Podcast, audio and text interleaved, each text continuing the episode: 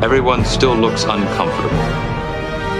Perhaps they're all remembered that old saying, power corrupts, corrupts, corrupts.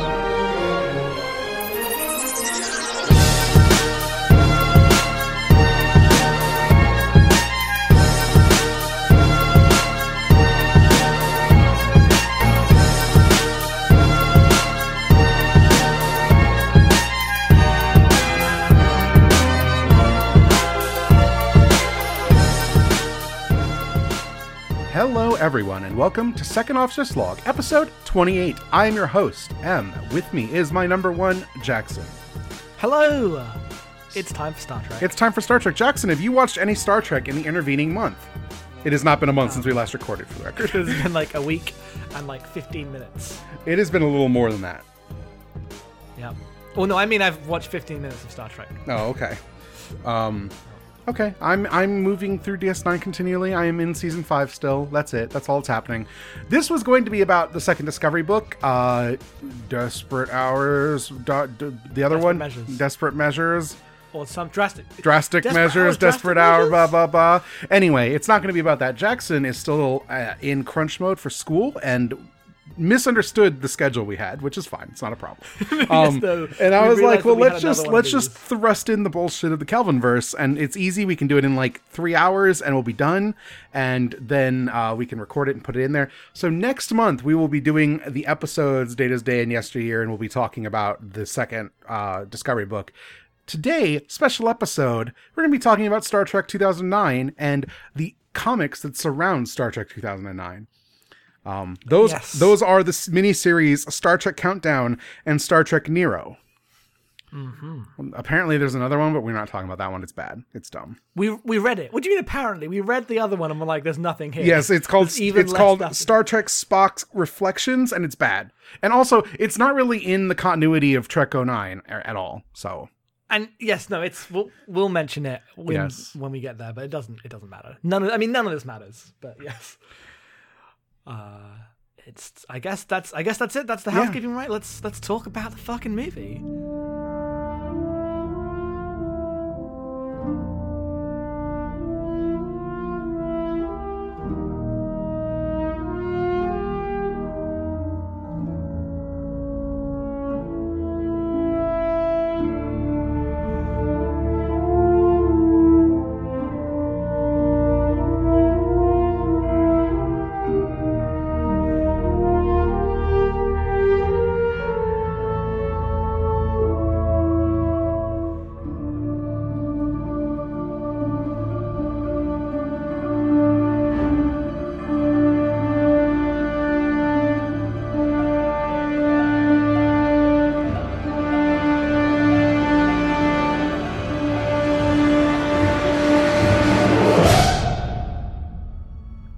Star Trek, the film, not the motion picture, Star Trek, the film that was released in 2009, is directed and produced by J.J. Abrams, uh, produced by Damon Lindelof, written by Roberto Orci and Alex Kurtzman. It stars a bunch of people, uh, particularly Chris Pine, Zachary Quinto, Karl Urban, Anton Yelchin, Rip, Eric Bana, Leonard Nimoy, Simon Pegg, Zoe Saldana. I think that's all of the main cast that matters, right? John Cho. I forgot John Cho. Sorry, yes, John Cho. uh, yeah, yes. Sorry, John. Um, Jackson, why don't you tell me about uh, the plot of Star Trek 2009 briefly? Ju- just, just what happens in the movie, not our feelings about it. Okay, so dryly what happens in the movie. Yes. Okay, so the USS Kelvin is on a mission through space, just walking through. Uh, it's a, Just it's a walking through space. they can't even do that because it only has one nacelle. No, no, no. Shut up. We are dryly saying what happens in the movie. So, the USS Kelvin is in space doing what it does when suddenly there is a lightning storm in space and a massive spaceship emerges out of it. Uh, it attacks them and they are clearly outmatched by this crazy spaceship. Um, the captain. Uh, it's called something. I forget his name. I, I don't actually think they say his name on screen. But he- the captain goes over to the ship and leaves his first officer in command, who is, of course, uh, Kirk. George but Kirk. Not yes, but not Captain Kirk. George Kirk. It is. it is Chris Hemsworth looking literally half the man he is now. Yes, no, this is pre Thor Hemsworth, and he is so small, so tiny. Um, he goes over to the ship, and the ship is like, "Hey, what year is it? What's going on? Uh, where is Spock?" And the guy's like, "What the hell are you talking about?" So this mysterious man on the throne stabs him um, and attacks the ship, and Kirk dies, saving everyone else on the ship, and as the life pods go to safety. Um, this is the big mystery of the plot. Eh, But anyway, then we go to Earth and Vulcan in some parallel storylines as we watch James T. Kirk and uh, Spock of Vulcan grow up for a bit. That happens next. I've, that we watch them grow up for about twenty minutes. That's the all the plot. Uh, eventually, they get old uh, enough to like join Starfleet. Um, Kirk does this by um, have it like grabbing Uhura's tits in a bar, and then Captain Pike walks in and is like, "You're destined to be in Starfleet. You should come to Starfleet." And so he does. Uh, Spock rejects the offer of the uh, Vulcan Science Academy because they're like, "Oh, um, you've done really well in your test despite your disadvantage as a half human." And because he's a Vulcan, he's logically going to own them as hard as possible and turn away. Um, this means that everyone ends up at Starfleet Academy. Um, Kirk runs into Bones. Bones is there also. That's the plot there. um, everyone's at Starfleet Academy. Uhura's there as well. Oh god, how much of the Academy stuff do I actually have to summarize? This is impossible. Three Just years later, they're all sent Yes. out on a mission under the command of Pike, while everyone but Uhura and Spock are cadets to go uh, answer a distress call from Vulcan because the rest of the fleet is um, somewhere else. We'll talk about it. I was about to get mad. We'll talk about it. Yeah, no, no, we can't. We can't. Anyway, yes. Uh, all the only thing that happens in the academy worth note is the Kobayashi Maru happens and Kirk cheats. Wow, we all knew this. Um, anyway, there's a stress Vulcan Vulcan. The Enterprise goes to Vulcan, uh, but due to a due to Sulu's inability to program the basic maneuvers of a starship, their Uh, lives are saved. no, no, no. Due to Sulu's uh, inability to do the things the show, the movie says he has to do, which are incorrect things that would get them all killed. They're no, late. no, no. Yes. we can't. Anyway, so they go late, um, which means that they're like slightly behind the rest of the fleet. And Kirk is like, "Oh, a lightning storm in space. Uh, That's a. That, I remember that. That's the day my dad died. We're beaming into a trap, or beaming into a trap. We're warping into a track." So he runs to the bridge in an extremely lengthy comedy sequence where he's got big hands. Um, Anyway, he yells at Pike, is like, we're running into a trap, and Pike's obviously like, what the hell, go back, why are you on the ship? But because he's right and the hero, everyone has to listen to him. Uh, and they are obviously uh, running directly into a trap, and there is Nero's big ship. Uh, and it is destroying Vulcan. They have like lowered a, um, a drill from their mining ship, and it is like drilling into the planet. Uh, while Pike goes over to the to the Narada, which is um, Nero's ship, in the same way that uh, the captain at the start does.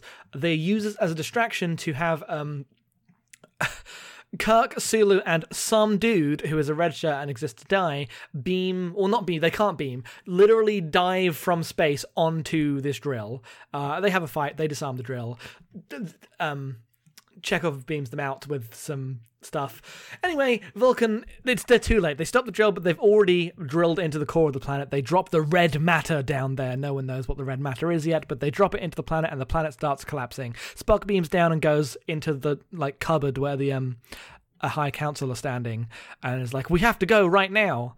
Uh, so he he runs them all out and beams beams the high council out of Vulcan. But obviously, as he is doing so, his mother like falls down a mountain that is collapsing under her, uh, and he watches Vulcan die and watches his mother die, and that is the death of Amanda. Um, and that's that's the end of the first half of the movie. Um, after that, Spock is uh, acting captain of the Enterprise. Um, as Pike is uh, on the Narada, and Spock is like, "Well, we logically we have to go rendezvous with the rest of the fleet and like deal with this ship when we have the firepower to, because we're one ship against them. We can't do anything. Let's go to the let's go to the um." Let's go rendezvous with the fleet. Uh, Kirk is like, "You're crazy. We have to deal with this now. Uh, you're you're running away from a fight. You're being a coward." So uh, Spock dumps him on an ice planet. Okay. That's just that no commentary. That is just what happens. While Kirk is on the ice planet, first of all he has to have a run in with some CGI creatures, but then he runs directly into Prime Spock, who has been there the whole time and tells us what has happened in the plot of this movie. What happened is that in the Prime universe, uh, a hundred years in the future, in 2387, Romulus was destroyed because a star went supernova, a star that threatened the entire galaxy. Um, Spock was sent on a mission in their fastest ship to deploy red matter into the heart of the star uh, and create a black hole and like swallow the entire explosion, thus preventing anyone's death. He is too late, and Romulus is destroyed. He succeeds in like creating the black hole, uh, but Nero blames him for the death of Romulus, and they end up both going into the black hole one after another. Nero comes out first uh, and meets the Kelvin. Spock comes out like 20 years later, uh, and Nero like takes him and forces him to sit on this ice planet and watch as he destroys Vulcan. Spock is like, well, we clearly have to, we have to go deal with this ship. So I'm going to, uh, Spotty, Scotty's next door for some reason. So we're going to say hello to him. Uh, also, he invented transwarp beaming off screen. Uh, so we're going to beam you back on the Enterprise from literally systems away while it's in warp. Um, and they do that, and they emotionally compromise Spock by saying that, um, by like insulting his dead mother, uh, and then that therefore makes Kirk the captain because he was made first officer at some point earlier in the movie. Anyway, it doesn't actually matter the logistics of it. Captain Kirk's here now, and he's going to take the Enterprise and defeat the ship. They go and like hide behind uh, the Titan in Saturn. Um, and the Enterprise waits there as um, Spock and Kirk beam onto the Narada, fight Nero, and bait him into a trap where he runs into the Enterprise, eventually ending with Spock blowing up the red matter and like destroying the ship. Uh, as Nero is like owned and almost sucked into the black hole. There's like a brief um climactic scene as they jettison the warp core and uh, break themselves free from the black hole but then that is the end of the movie they are fine spock says goodbye to prime spock and hello i guess they, they meet up and they have a little moment together captain kirk is the captain of the uss enterprise captain pike is saved but he's in a wheelchair now because remember that from the show uh that's it that's the whole movie that's the whole movie i didn't miss anything that's the whole movie I, that's the movie. That's the movie. You done. did it. That's the Yes. movie. Yes. That is the plot mechanics of this movie. Jackson. Okay. Let's that didn't no, no, no. any sense. Let's let's start by saying something very nice about the movie. Okay. The soundtrack is fantastic. Oh, Giacchino kills it. Yeah, it's what it's maybe my favorite Giacchino score. Yeah. Uh, the like the main theme. I think it. I assume it's just called Enterprising Young Men. But That's like the big that's like the big like boisterous version of it, but yeah, it's just the Star Trek theme because it it appears all over the place in different Yeah, it, it appeals all over the place. Like one of my favorite versions is just the low key one that's like over the Paramount logo and stuff. Just the one that's really quiet. Yeah. Um, in a way that like the way the Discovery theme is used in the show takes a lot of inspiration from. I feel like. yes. Um, it's a, it's a really good soundtrack. It is a good like these are the few modern blockbusters that have a very identifiable actual theme and melody. Yes. Which Uh, I'm gonna not lay at the feet of uh, Giacchino to like he doesn't do that on other things because like when he does Marvel work, he they ask him to do the Marvel thing and he does and it sucks. Like his Spider-Man score is the most generic bullshit on earth, but that's not on him. And I'm not laying that at the feet of sound Yes. of like uh, composers. I'm Yeah. saying that the way like sound is done in movies is a bummer these days. Yes. Um. the, okay, that's the nice thing. Okay, we can talk about the Nope. movie. Yeah. Okay, so it's if that some uh, that was me banging my mic. Sorry. Um, if that summary made no sense, that's because this movie doesn't actually have a plot. Oh, it has a lot of plot, Jackson. Oh, it has a lot of plot. If you define like, a- plot as the characters running around to achieve a goal, this movie has more plot than any Star Trek movie that's ever been made. Oh, there's so much goals and so much running around, and usually like seven jokes between every plot point. Um, I always think of the bit in the middle where he's like, "I've got to." T-. The problem is, I have to tell them not to jump into the trap. So you go, "Okay." Kirk tells X person that they they're jumping into a trap, but that's not enough. He has to also be like suffering from a disease at this point that he's gotten like to get him onto the Enterprise from Bones, who's like giving him a vaccine to give him like medical symptoms so he can like smuggle him onto the ship. Uh, so he's like saying, "Oh, um, what's the line?" He's, he's doing a thing with his tongue. He can't speak. I don't. yeah, remember he has actually he has massively cartoon swollen hands, and then he has Yes. a numb tongue, and he goes numb tongue. Yes, he's literally going. So basically, the only thing he needs to do is say, "That's we know what that is. That's running into it. Uh, we're running into a trap here." but also Pike did his dissertation on the exact trap they're running into. and we're expected to believe that he doesn't know. And then like even in even Kirk says like you did your dissertation, you know about the lightning storm. This is clearly a trap.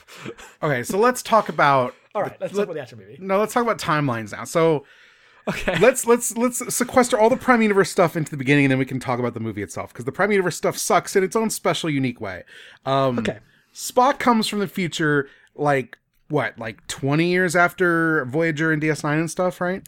we know the year. It is 2387, which Yeah. let's um um let's look at when um When is what Yes. what you leave behind happen? What you leave behind. Yeah, the end of I'm DS9. going to Yes, I'm going I I mean I know what it's called. Uh what you leave behind is 2375. So this is th- 13 no 12 that's 12 yes 12 years after ds9 ends I think they need to move that. I, it has to happen more in the future. Never mind. We'll get to it when we talk Too about late. these books. Yes, I know. I know. It's all ruined. It's all ruined. Anyway, Romulus. Several years after the Romulan Senate gets turned to stone, blows that- that up. happens- It just blows up. It's just gone. It's gone. Everything's gone by a by a supernova that you would think, oh, a supernova. Well, it would have expanded. It would have destroyed most of the Romulan system, which means Romulus is gone, which is a huge loss. Remus is gone, not so much of a loss. Uh, and whatever other planets exist in that system that nobody ever talks about. Instead, Spock's line is a star. A star goes supernova and threatens to destroy the galaxy. That's not how anything works, Spock. Uh, then he makes a ship that doesn't look like a Star Trek ship. He, I guess he made it with the the Romulans. That's what the movie implies. We'll get to how that is weird when we talk about the comics. the Um, movie the, the line is like we sent our fastest ship and it's well, Spock he's a like bunch of he's like I convinced the Romulans that I could help them. We sent our fastest ship. That and that's it. Uh, Anyway, Spock disappears. Uh, Nero disappears in his big fuck off. Basically, it looks like a bloomin' onion made out of metal. It sucks. Uh, ship. Uh, I mean, it looks like a jellyfish. no, it doesn't because it's too spiky and like layered and stuff. That's not what a je- like jellyfish. Like Spock ship looks like a jellyfish. Oh, you mean sorry? No, I. I Yes, I mean the Narada. It looks like a I, I we skipped ship very quickly, and I yes, okay, yes. Um, and then yes, they uh, they enter this universe, and thus everything is split off. So that's the Prime Universe taken care of. At some point in the future of the books we're reading, Spock disappears, Romulus explodes. The books have not reached that point yet in all the books that exist right now. Yes, all the books that exist at this current moment have only got as far as 2386, to the point where you look at the years the books are set. it's like a bunch of, it's like a fairly average pace of books coming out between the years. And then suddenly in like 2383, a lot more books seem to take place in that year. 2385, a few more books in that year. And then like infinite books in 2386. Yeah. because they just can't go further. Apparently, like there's a lull in books coming out at the moment as this right stuff gets sorted out in the wake of Discovery. Uh, so the theory is once the books um continue, if that is a thing that like if the rights go that way, uh, they will be able to touch that again. Um, that is a ways off from any announcement. The book stuff has gone quiet for a while, but that's the hope is that Yes. they'll be able to like tackle what that is, and for at least for the book universe, because until Star Trek actually goes past this and creates a canon answer, um, we'll get to set up what the status quo is. I'm very interested in their version of this because the comic version of this is fucking terrible. Uh, so they're not going to do that again. Yeah. Uh, comics are the most dubious canon of all. Yes, second only to Star Trek uh, Online. Yes. Like I'll take fan films over either of those things. Oh God, you know it. Yeah. But they fucking blow off Romulus, blow up Romulus on screen in a movie about a different universe. Yes. Off screen. In a, Anyway, we'll talk about that when we get to the comics. Don't worry about it. Uh, Yep. So they go back to the past. This universe is so like this is the big like problem with this, and it's kind of the Discovery thing. But Discovery is good, and Star Trek 09 is bad, so it bothers me here when it doesn't in Discovery.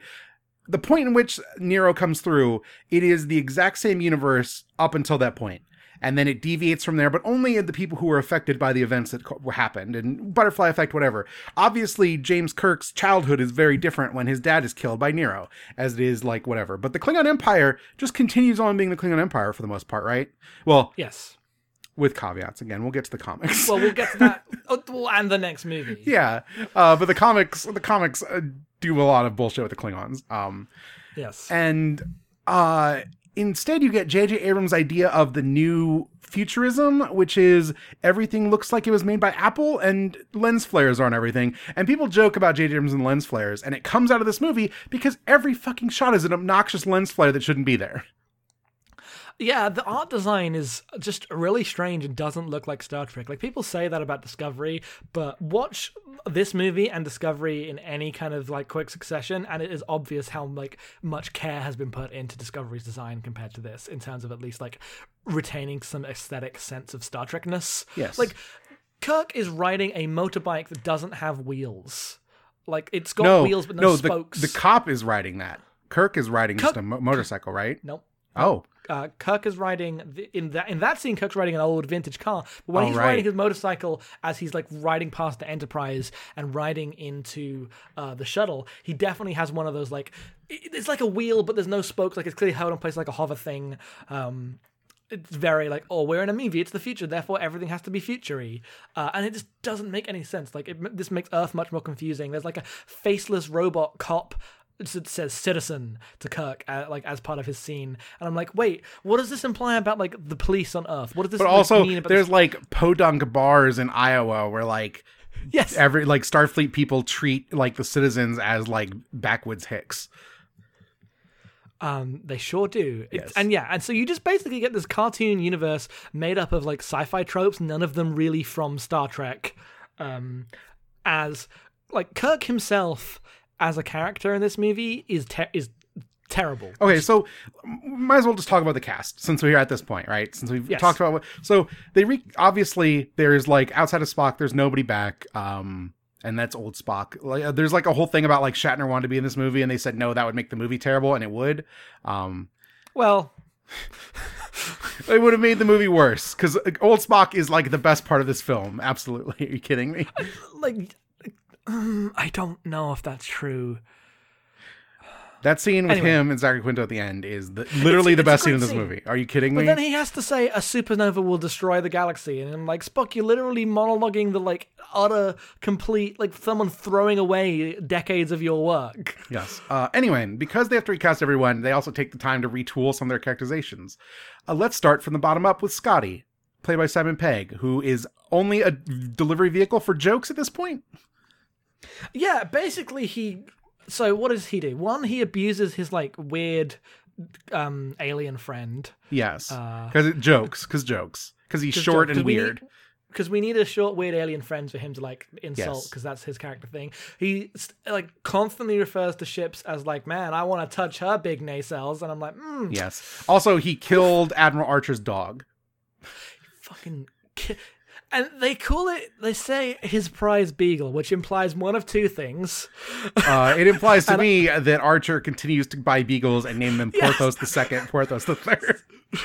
so it is either porthos live forever or captain archer now president archer which is canon um, continued to buy identical beagles yes. oh i love it Um, Scotty's bad and sucks. That's just straight out. Yeah. Uh, then, Uh, then we have John Cho Sulu, uh, who's fine. He is not. He is not the presence that George Takei is with the same amount of no material. No, not at all. Uh, but he he does a fine job. Um, the like fencing gags bad. Well, so in the in the movie's only good action scene, uh, he's like, "Oh, I I've trained in fencing," uh, and then when he goes to pull out a sword, he doesn't. He it's not a fencing foil, and he doesn't know how to fence. He knows how to like do modern movie like jumping around capybara samurai fighting. Yep, like he's just doing flips and rolling people's backs and doing. And I'm like, that's not fencing, Yeah. um. because he's got a sword that like he flicks it out and it basically like rolls up in parts, like Yes. Ivy's whip. Yes. It's like it's like what if a box cutter could turn into a sword? Yeah, it's weird. It's it's um, it's a weird design. Um, he also gets the joke that you mentioned in your thing where it's like, oh, he doesn't know how to make the ship go. And then Spock's like, you have to turn off the inertial dampeners. If you turn off the inertial dampeners and go to warp, everyone on the ship dies. That's what happens in Star Trek. Yeah, so like the joke is, have you turned off the handbrake? And then Spock like says it. Um, you know, he's like, "Have you re- for, removed the inertial dampeners?" And he hasn't. You know, and I'm, but I'm like, "Is that?" I know just enough about Star Trek technology that that's not what that is. The inertial dampeners mean that when you accelerate to sp- faster than light, you are not like mushed into a millimeter long paste across the back wall of every room. Have you, you? So he needs to turn on the inertial dampeners. Yes, they should be on at all times, honestly. And when they fail, you should not be going fast. Yeah. Um. So, it's a bad gag. It's like it. I mean, so it reminded me of the gag in um six. Uh, Star Trek Six: Undiscovered Country, where Uhura is like read like everyone's flicking through these massive books to try to translate Klingon, and I'm like, "You're Uhura, you you know Klingon." Yes. Uh, so then we have Anton Yelchin Rip as uh, Chekhov. Uh, he is maybe secretly in like the one or two scenes he gets that are not about his accent, the best, brightest part of this movie. The scene where he's just I- being on, like, be, running around being like a genius, and everyone's like, "How old are you, kid?" And he's like, "Se- 17, 18, He's really young. Um, is really good. It gives him something to do that is not just be the Russian joke, because the Mm-hmm. Russian joke part is terrible. Yeah, and it's so like because it happens again, like because because this movie is walking the lines between being like a modernization and a tribute because it, that's what it has to do. You still get him being like, "I speak Russian. I say V's as W's," and it's just weird. But Anton Yelchin's really good at tr- like walking this line through this bad material, which is basically no one in this movie gets like great material. Like some actors fare better than others, uh, but uh, Yelchin does really well um, with what he is given, and it's really sad that he is uh, dead now because he's great in this movie. Uh, Bruce Greenwood as Captain Pike. Oh, I don't. He like it, Bruce was fine, but Yes. I don't like Pike in these So yes, at all. uh, our friend uh, Crass on Twitter uh, accidentally blundered into the perfect observation is that Chris, uh, like Pike in this movie is every uh, military recruiter that would come to your high school and tell you whatever it took to get you to join the military, and that's what he does to Kirk in the bar in Iowa in this movie. It sucks. Yeah, and it's it's it's like worse than that because unlike every uh, military recruiter in high school, he's not lying. Because usually, like the spiel of oh, you know, you, you you've got to join uh, join the military and prove your worth because that is your like you're destined to do that. Like in this movie, like textually supports that. It is Yes. actually true that this is their destinies, and they like it really it brings like destiny stuff into Star Trek, which Yes. just is no. That's never what Star Trek's about. Star Trek re- like rejects predetermination and destiny at basically every single turn. Like Discovery had an entire thing about like um Lorca you know, talking about that stuff, and everyone was like, "What are you? You've gone insane!" Um, like that's how Starfleet and Star Trek characters react to those concepts, and here it's just played straight and earnest, like it's Star Wars or something. Yes. Um, it's it's really weird. Uh, so then you get um you get Pike delivering these speeches about like, "Oh, this is what your father did. I dare you to do better." As uh, Kirk left alone in the bar with like this challenge to join Starfleet and become a better person. Also, you, you should not join Starfleet to become a starship captain to spite a man who says you you can't do it. Well, that's the thing is that he is not told to join Starfleet. He is told to become a captain. Yes. There is no this this story and this universe affords no pos- like possibility for Kirk other than becoming a captain. That is the only thing he has to do. He like there is not even the sense that through his academy like days he would be anything else. And I know there's like a lot of critique of these kind of movies, right? Like where you get just the male hero who is meant to be like this is like every Marvel movie. Yes. He is just that character. It is a stock character that is in everything and it is always terrible. Yep. Uh, and putting it in Star Trek is one of the worst places for it. Yep. Uh, then we have Zoe Saldana as Uhura. Uh, Uhura in this is explicitly made a exolinguist, which was not the case of Uhura in TOS. She was just a communications officer. She is also in a relationship with Spock. Uh, I am of the opinion that Zoe Saldana is not a particularly great actress, unfortunately, and I she's not given a lot to work with here anyway. So all this whole role is a giant waste to me. Yeah, it's a real bummer. Also, think she's very she is subjected to the worst. Like Kirk, when he first meets her, he, she's like, "Oh, I'm a I'm an exolinguist. I bet you wouldn't even know what that means." And then he like t- describes what it is, and then jokingly at the end, he's like, "That means you're really good with your tongue." And then he pratfalls one of the into her boobs, and then spies on her while she gets undressed, and pesters her for her first name for like literally three years. Yes, literally three years, and then like she says it when she's like making out with Spock before uh, they beam on their final mission. Yes. of course she's just and making also, out with Spock on the transporter. Yes, planet. also her entire character arc is being like the strong black woman to support Spock when he's going through emotional tur- Yep. turmoil. She's like, I will do what you need me to do, just tell me what you need. And he's like, I need everyone to perform admirably. And she like tearfully nods and is like, Yes, I will do that for you, Spock. It sucks. It fucking sucks. yeah, yeah. So like when we say like she's bad, that's because the material is so terrible. Like we're not great fans of her as an actor, uh, but that's like separate to how fucking dire and regressive the material is. Like Yes. it's so bad. Uh, it's really bad. Fucking TOS Uhura would never. Never. Um, Where, where are all the days? Uh, where are the days? Where's the story about Uhura spending her entire academy getting ripped? Yeah. And it's not like I'm not even opposed to her and Spock being a couple. Like that's implied in early TOS. Like they are hanging out, singing songs and playing harp with each other in the mess hall. Like that stuff's great. I would like that in this movie. Um But that's not how it's because like she like that relationship is played as like a teacher student thing, and she's like hounding her about like you didn't put me on the Enterprise, and she's like and Spock's like I did not want to give the illusion of favoritism, um, and then she's like no, I'm you're putting me on the Enterprise because you know that's what you're gonna do for me, and it's just awkward and terrible and. Uh, it's bad. It's bad. It's bad. uh yes. So then we have Karl Urban as Dr. Leonard H. McCoy.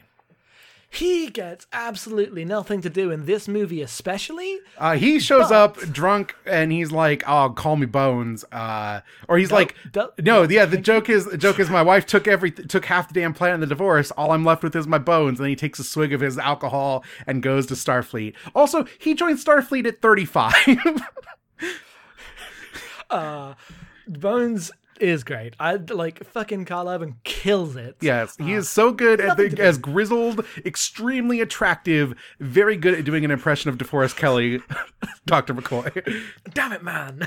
you know, and like what he has to do is like escort fucking blubbery hands Kirk around. Like it is insulting. Again, like either the shit is like hers plots which are like actually regressive and awful, or just bad in the case of um uh Bones' stuff. Like no one really gets anything to show off their like characters in the big There's way. like a there's like a really good scene where uh, McCoy is complaining that uh, Kirk continues to take the Kobayashi Maru even though he loses every time, and he's like, "I don't know what you're trying to do here. You're not proving anything to anyone." And as they're walking, all that Kirk does is say hello to like every lady that walks past them on the campus. it's amazing. It's like so you get the note right the of from culture, I guess that Captain Kirk is a ladies' man. Is always like you know seducing all the women or whatever, which isn't true. Like he's you know there's lots of plots like that, but that's not actually his character. But whatever. You get that character note, and the way that it expresses itself is he literally says "Hello, ladies" like he's Austin Powers to every single lady walk, that walks past, and does fucking cartoon.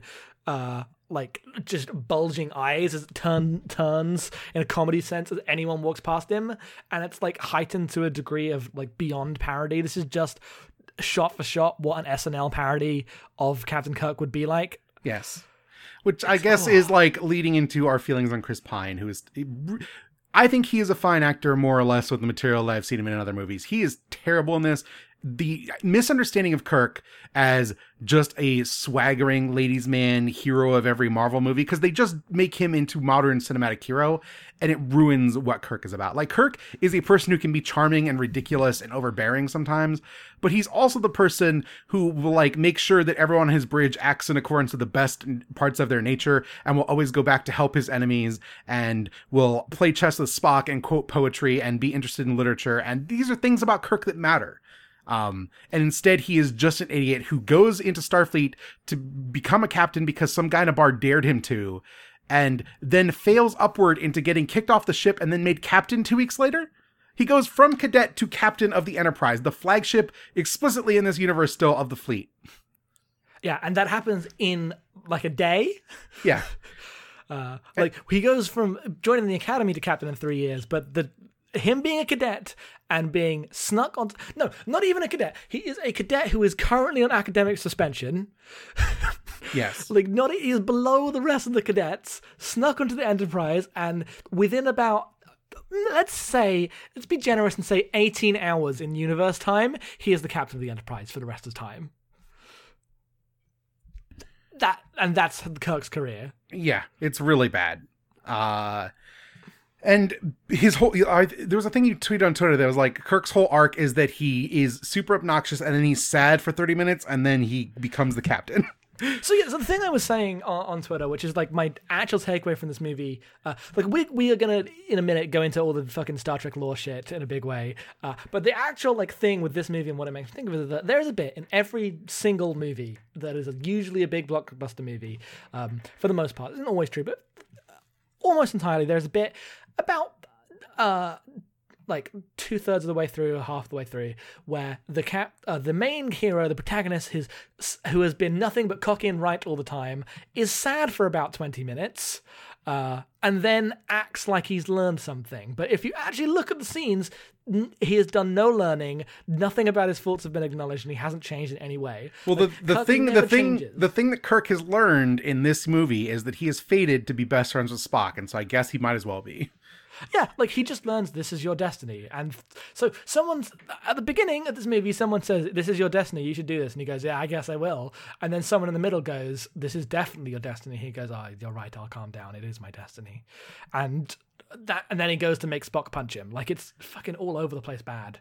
Um Which uh, I guess is the perfect intro to talk about Zachary Quinto as Spock. Who's really good. So he is an incredible Spock, and like there's a reason he kind of became the breakout like character of these movies going out of it, right? Um, but his material is all over the place in what Spock is meant to do in this movie. It's all over the place but like so kirk is very consistently terrible he is terrible in the same way in every scene he is the most consistently written character in all of cinema uh, spock however depending on the scene is completely like seven different things Yes. So we're introduced to Spock, already a commander. Uh, he is legitimately the commander of the Enterprise when it goes out. Um, and he designed the Kobayashi Maru that Kirk is taking and resents the fact that this young upstart dared to cheat and just seems like a giant stick in the mud. Even though we're already shown his background is rejecting the society he's been built into and like willing to like thumb his nose at authority in the face of like things that are just and right. Yeah, so what we have is this this um, parallel storytelling thing where you see Kirk and Spock as they grow up. Uh, but if you like think about how stories work, you have Kirk's scene, which is he steals a car. A cop tells him don't steal the car. He destroys the car and then jumps like off a cliff for no reason, barely survives, and is like, "I'm Kirk." That's it. That is the scene. Uh, cut to Spock. Spock is rejected by um, a bunch of bullies and beaten up, uh, and then like fights back for like you know the honor of his human mother, um, and then talks to his mother a bit. Uh, or does he talk to Sarek first? I He talks to Sarek first. He talks to Sarek first, and then when he's older, he talks to Amanda. Yes. But essentially, it's him connecting with his parents. It's him saying, like, I don't know what my place is in this world. I don't know uh, if I fit in, and I don't know like which, like, what I should, where I should go from here. And his parents essentially reassure him that it's okay to, to like follow your heart, blah blah blah. Uh, and then he does by like that culminates in him going to the academy and rejecting their offer because of like their bigotry Because they're super racist. because they're fucking yeah. And through those four scenes, you have a clear arc, a clear like sympathetic motivation, and a reason to root for this character. So the idea that you, you are immediately like reintroduced to him as a commander, and you're meant to like relate with fucking like awful. Uh, obnoxious Kirk as your like cool hero who's But also- take down the stick in the mud. But also, they don't even play Spock realistically in that scene because Spock would at least understand where Kirk is coming from. Yeah, like everything about the Kobayashi Maru is ridiculous. Like Yes. it, because it it really works in Wrath of Khan for the metaphors of that movie, but because it's just permeated as culture as a thing that Kirk has to do, and tying Spock into it is like ludicrous. Yes. As they're like, oh, like the whole point is you, he cheated and therefore he beat the test. He is thinking outside of the box, um, and he can't accept like you know a no-win scenario. Yes. And then uh most of the movie is after Vulcan is destroyed, it's devoted to Spock being like clearly upset but unable to focus it because he's too busy being Vulcan and in control. But also everyone is clearly aware of this fact because no one believes Vulcan bullshit in this universe because everyone's emotions are heightened all the time. Uh and he's literal actual first officer that Pike made Kirk and the medical officer on the ship don't say anything about it and just let him literally beat Kirk senseless before they do anything. Yep. Uh, he and he has to realize himself that he is emotionally compromised. That's not how Star Trek works or anything. Oh no, I like the fact that like Kirk goes back and the only person able to realize that he's gone too far is himself. he's still the only fucking responsible one. Yeah, but why It's didn't ridiculous. McCoy go? Maybe you should go take a breather as the ship's doctor. He's not. He's not a. He's also like just a physician, right? Like he's like, oh, you're established as the physician on the ship. Well, so um, he is the chief medical officer by that point. Like, he's Yeah. in the attack. A lot of like the higher ups die, so the cadets have to become their character, their like roles in the show. Voyager. Uh, yes, Uhura doing that by literally the guy being unable to translate something, so he walks off screen. but also, she is a lieutenant when they get there. Like she's not part. She's not still in the academy. oh sure, uh, but I like that scene. It's like a hilarious. Everyone else has the death, but he just goes, "I'm leaving. Goodbye. I can't do this." Yes. Um, but yeah, no, there's a million like ways this plot could have gone differently, and because there's no um driving character, like there's nothing, there's nothing in the story. It's meant to like you think. If you were describing this movie to someone, you would say the heart of this movie is the relationship between Kirk and Spock and how they come to understand each other. It's like what someone would say, but it is Yeah. textually not in the movie because they don't learn anything about each other. They Hmm. don't ever do anything because Kirk doesn't change. You know, all that happens is they hate each other's guts for an hour and a half until old Spock shows up and says, "In my universe, you're best of friends." And Kirk's like, "Well, I guess I can do that." Yeah, like it's just the and like we were just talking about this as a thing that J.J. Abrams movies do. Like, there's no story. There's just like a thing will happen and a lot of music will play, and he'll do a big shot, and you'll be like, oh, I guess that's the same thing as a story being told. Now that we are in the next phase of the story, and they're friends now, and that's okay. Uh, and like. It's just like when you actually think about it for two seconds, it all falls apart. especially since so much of the original Star Trek is built on the idea that Spock, McCoy, and Kirk exist as three different types of looking at things in the universe. And you mm-hmm. have Spock and McCoy as diametric opposites, and then Kirk has to be the middle way that is friends with both of them and brings them together in an unlikely friendship and finds the truth that exists between their two extremes. This movie seems to want to do the same thing, but make McCoy the person who's in the middle, but they don't actually give him enough material to actually do that. So all that happens is you have two extremes that have to bounce off each other in ways that are supposed to be either jokes or drama and manage to be neither. Yes, and also what like the movie is like one of these extremes is right. Yes. Like it just is like we have to follow uh, like Kirk is the captain, therefore Kirk is right. Therefore, when Kirk says we have to blindly go and attack the ship, with Except he's ship- not the captain. He's an he's a cadet on academic probation. But like Kirk as an idea, like Kirk Yes. has to be the captain. Therefore, when Kirk sa- like we've constructed a scenario where Kirk has to be right, even though like logically.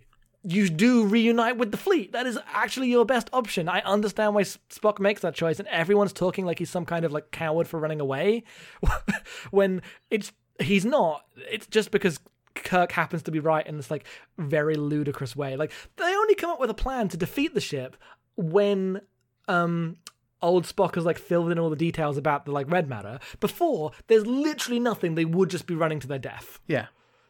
Like so, Spock's made the right choice because just uh, it's it's a. Uh, I hate this movie so much. Yeah. It's it's representation of these characters is very bad.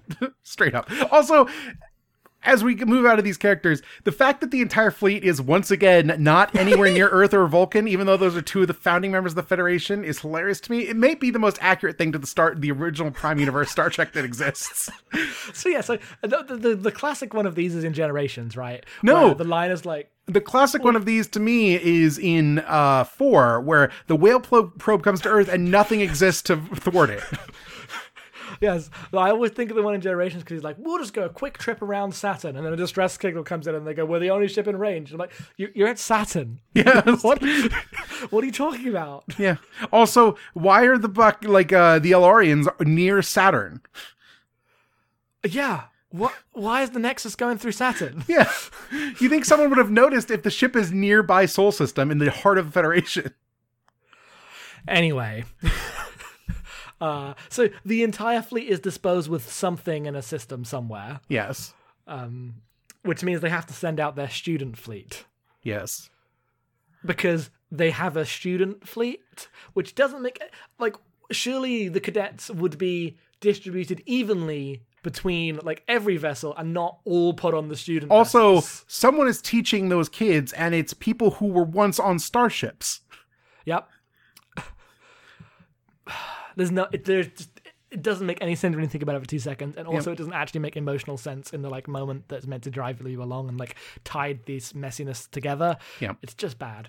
Uh, it's a bad movie because we were we were expecting going back to it that like we will we get mad at the law stuff like the Romulus stuff, um, everything about uh like Vulcan just being destroyed and that happening in like a montage.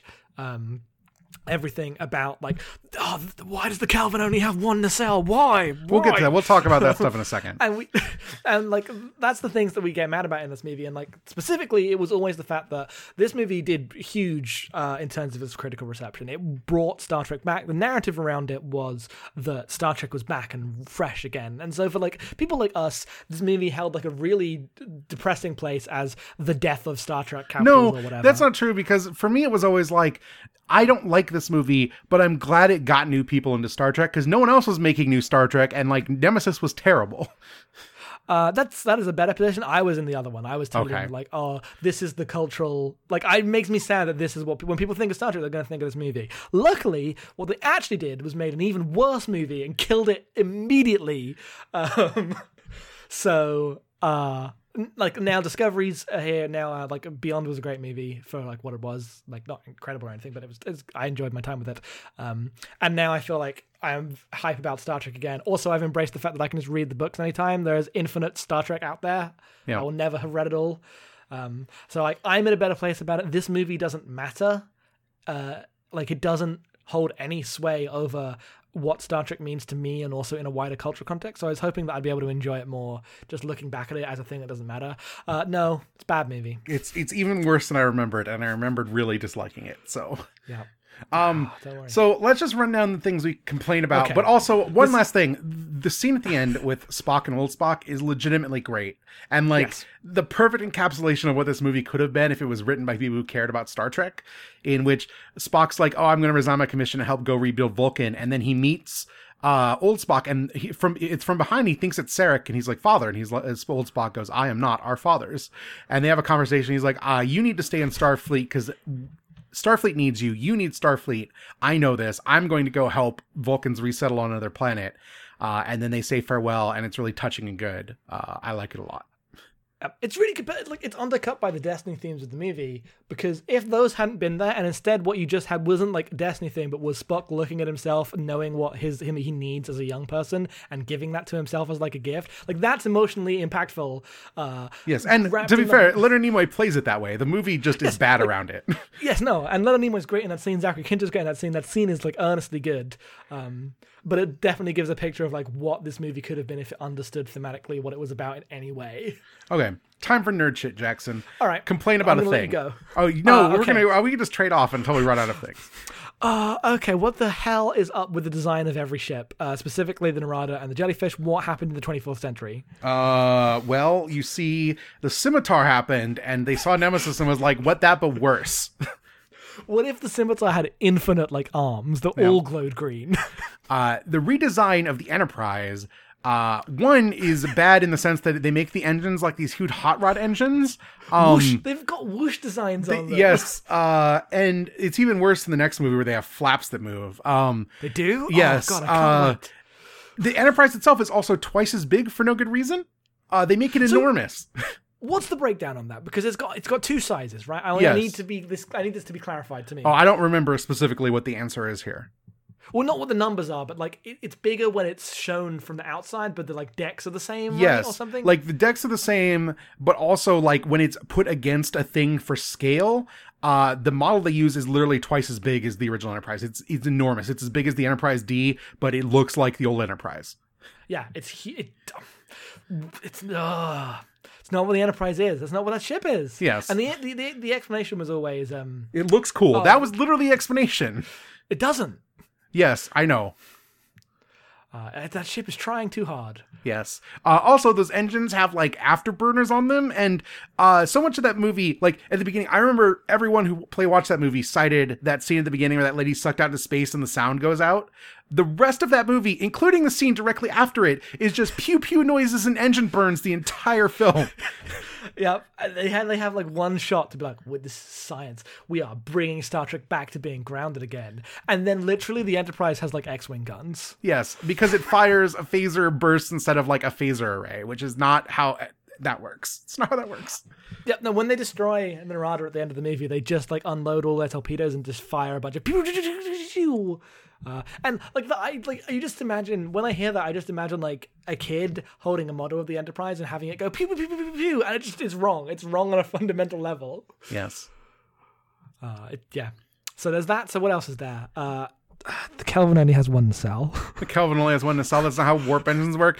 Warp engines are not propulsive. they generate a warp field bubble. That's why you need two of them because they support the bubble on each point, and the bubble is generated around the ship. This is dumb. This is not how anything works. Also, they changed engineering. Like basically, they shot in a brewery, and they were like, "What if we just make this engineering and not redress anything?" So it just looks like a fucking brewery with some like warning labels attached to things, which means it doesn't look cool, and there's no warp core. And so when they eject the core as part of the plot, he hits the eject warp core button, and then like 12 blue little cylinders shoot out into space because there's like 12 warp cores now. That's not how anything works. Star Trek, The please don't implication do is that the warp core is like a system of piping. Yes. Like in a brewery. And I'm Yes. like? Uh, especially because, like, to me, like when I think of warp core, I just think of the Enterprise um, D, D, set. I yes. just think of that engineering set, like that big core. I know it's not like Voyager has a very different styled core. The Enterprise, yeah, uh, but it's still the is a very big tube core. where the thrumming happens, and you need that. Oh, That's what Star Trek engines are. Oh, for sure. But like specifically, it's also um. Uh, like when they changed how the sets worked for Enterprise, like that was a very different older warp core. Yeah. But it's still a big thing where it's got to like it's the big thing. It's the center of that set. It's always the center of the engineering set is built uh, around the core. That is an idea, and they will go back to that idea in a movie's time because of what. The, oh, we'll talk about that in a few episodes. yeah. Um.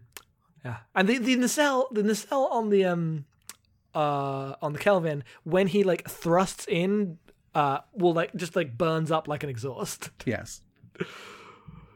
Yeah. Any more nerd shit? We got. I mean, there's a lot. We could go. There's a lot. There's a lot. If if they only need a drop of red matter to destroy a supernova star, why does Spock have like an exercise balls amount worth of red matter? an entire exercise ball. It's They enormous. They literally show a shot of him like taking the teeniest drop, putting it in like a uh, cylinder, and throwing it into space, and it creates an entire black hole. And the movie ends with him destroying all of the red matter, and it creates an exact same size black hole. Yep. even though what he's done is launched a a billion of these like tiny atoms that create black holes right next to Saturn. Yeah. yep. So that in, the entire of the like solar system is fucked. I mean, they close them by blowing up the warp cores, right? Like the warp core. No, Yeah, because they, they- dump the warp cores into it, and that's what closes the breach because they they can't escape. it doesn't close the breach. It, it, it, it they don't say close the breach. They say it is going to blast them free. Yes, It but part of that is that it, like in a very Star Trekian way, it also closes the breach because that's what happens when you blow up a breach. The effect shows the breach closing. I just read that as we're out of the danger. It's past. Yes, now. as someone who has watched enough TNG to be able to tell you how most of the ship systems work, dumping the warp core breach is totally, or the warp core into the breach is the thing Geordi would recommend, and then they did that and it worked. They should have said that then. Yes, no, they definitely should have said that. Because what they make it sound like is they're doing a rocket jump from Quake. Yes, Um, yeah. there's a lot of bad things in this movie. Kirk eats an apple during the Kobayashi Maru. Yeah, he does. He and then he like does finger guns and goes pew pew pew as the uh Klingon ships get destroyed, and it just looks like a video game. Yep. Here's a weird. Hmm, okay, yeah, I have to say it now. Here's a weird question. Uh, how much? This isn't about Star Trek. It's just using Star Trek as jumping off point. How much is this Kirk Naruto? Uh, zero percent.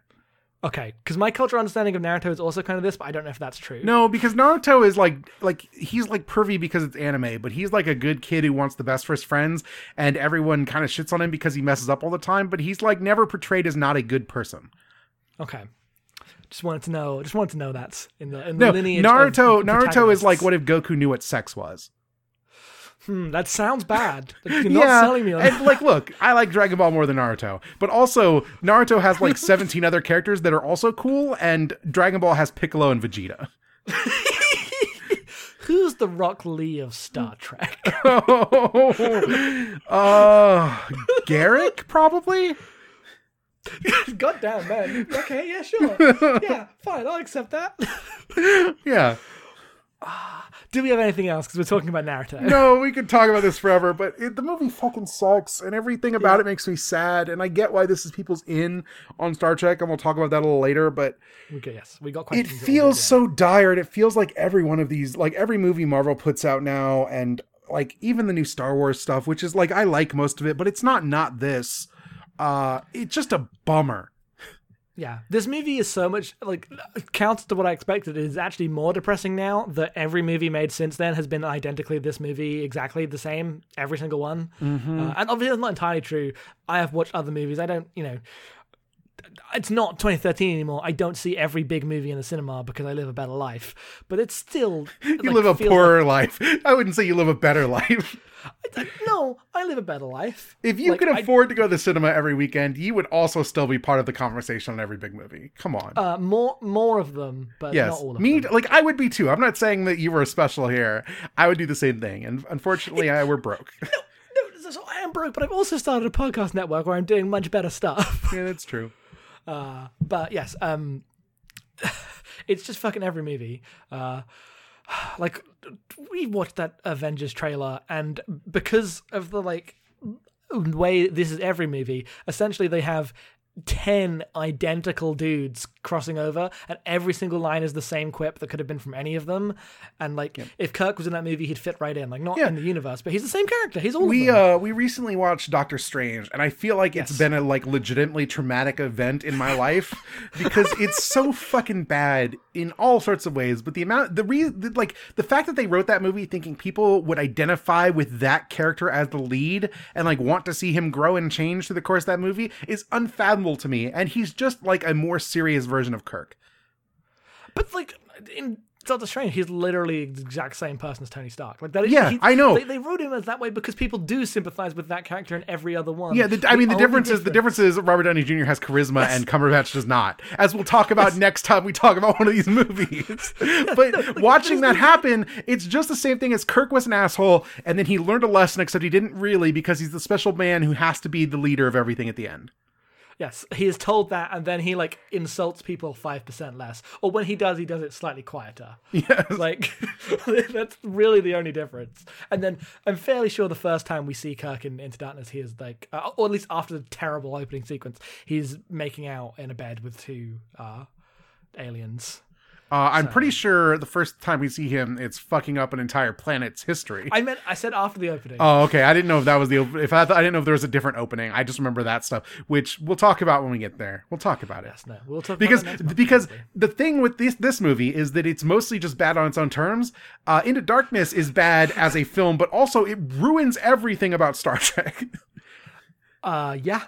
I am very excited to revisit it. I haven't watched it since 2013. Uh, I remember it being my, because of how I felt about this movie, and because of like everyone hating 09 and it being just so abjectly terrible, and essentially killing Robert Orci's involvement with the franchise forever. Uh, I, I I'm glad Into Darkness exists in a way that I can't be for this movie. so I'm gonna see how I feel about how fucking bad it is. Like maybe I'll just be able to revel in its disaster. Oh, okay. I- We're, we not- we have we still have two two comic book Oh, miniseries to talk about, Jackson. We so do. let's Shit. let's stop this and let's go into a musical break, and we will be back with more comic books. When we say we can talk about Star Trek forever, we are lying.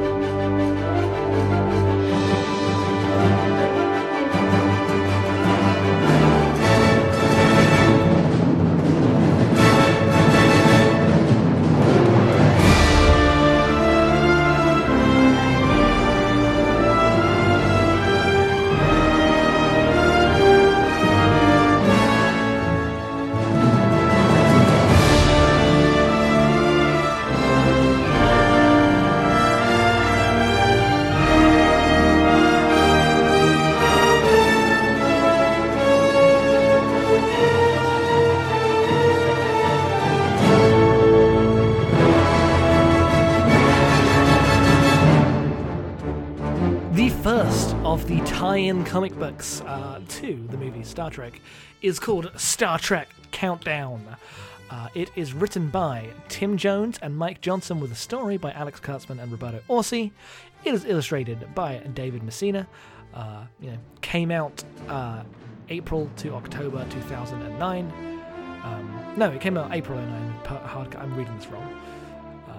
Um, it was a series at some point. It started. Okay, it started in January, and then the movie. The, didn't the movie come out before it? Then I don't know. Don't ask me. That's usually how that works. The tie-in comics usually are after the movie. No, this came. These four comics all came out before the movie. Okay. Um, I wondered how that was going to go because, like, there- the the events of this are played as a twist in the film. Yes. Uh, okay, how much do we really want to go into it? So it's all set in the Prime Universe. Yes, this is all set in the Prime Universe. Um, And Nero begins- Nero is a miner on Romulus, and he's got like a wife and a salary, and it's great. Times are great for good old Nero. And And then, hair. yes, he's got hair too. Spock is on Romulus, uh, trying to broker the peace between Romulus and Vulcan. Uh, he oh, it opens with Spock saying, and I quote, "Friends, Romulans, countrymen, we share the same ears." And then laughter sound effect. It's one of the worst opening lines. It might be the worst opening line to a any Star Trek thing I've ever. Like that insults me. Like it, it- the insult is only mitigated by the fact this is a fucking comic and no one cares. Yes. Um, but God, And then Spock goes on to elucidate that uh, the Hobus system, which is nearby, it's in Romulan space. The sun's going supernova, and it's going to go super special supernova because it's a comic, and it's going to expand and eclipse all the galaxy if they don't do something.